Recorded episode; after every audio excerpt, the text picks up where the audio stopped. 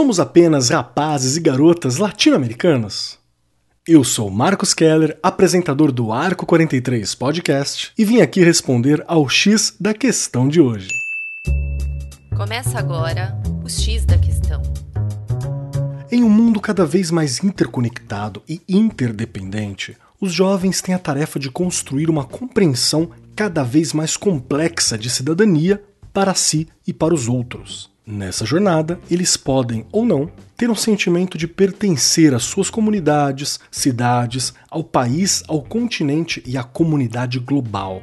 Se quisermos ajudá-los a enfrentar esse desafio, devemos fornecer-lhes uma educação que permita filtrar e compreender essas camadas de pertencimento. Ao mesmo tempo, podemos ajudá-los a desenvolver habilidades e a curiosidade investigativa para o mundo além dos seus ambientes próximos, para que sejam capazes de reconhecer as próprias perspectivas e as dos outros, comunicar ideias a públicos diversos e agir crítica e positivamente no mundo. Ao falar de protagonismo juvenil, pensamento crítico, ético, engajado, como ajudamos os jovens a se prepararem para as responsabilidades que se alinham com seus direitos e obrigações como cidadãos do mundo. Um caminho pode ser voltar o olhar para o passado, trabalhando a identificação cultural latino-americana. A história, vista por esta lente de curiosidade, já desperta o interesse dos estudantes quando se trata de populações antigas europeias já que a cultura nórdica, por exemplo, rendeu muitos produtos culturais massivos. Mas a América Latina também tem muito a oferecer. Muitas das várias nações que aqui existiram experimentaram tendências semelhantes, e existe uma certa consciência de herança comum. No entanto, também existem enormes diferenças todas podem e devem ser objetos de aula instigantes e divertidas. Por exemplo, a América Latina é chamada assim por um motivo, certo?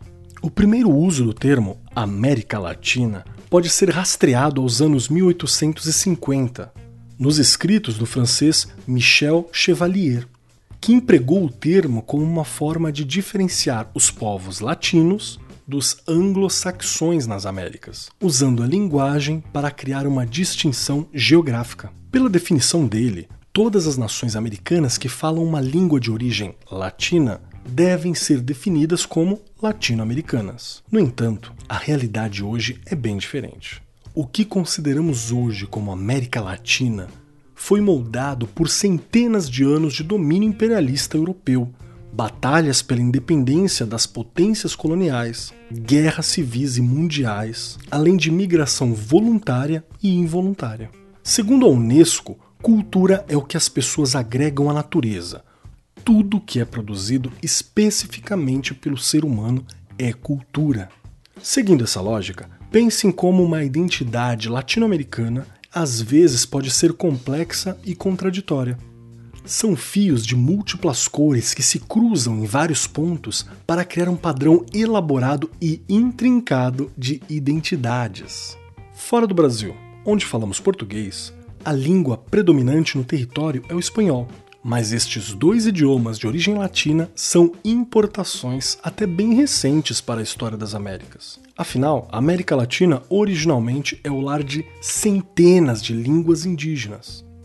Antes das conquistas europeias, estima-se que havia até 1750 variações destas línguas. Tal como acontece com a geografia e a cultura, o idioma na América Latina é extremamente variado.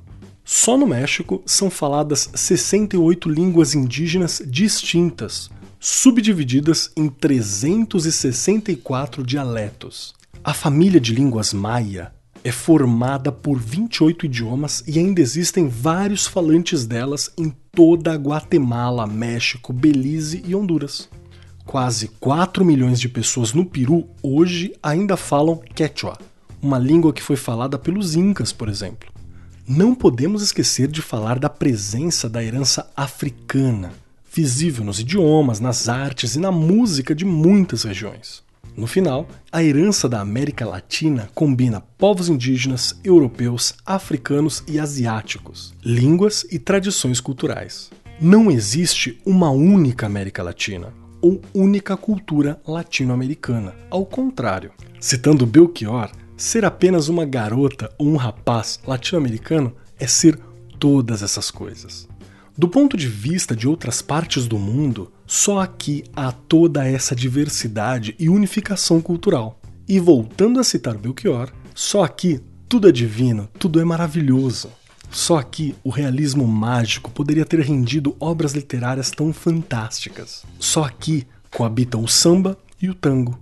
Então, ao falar de pertencimento na sua sala de aula, lembre a turma de que isso é muito, mas muito mais que uma herança genética.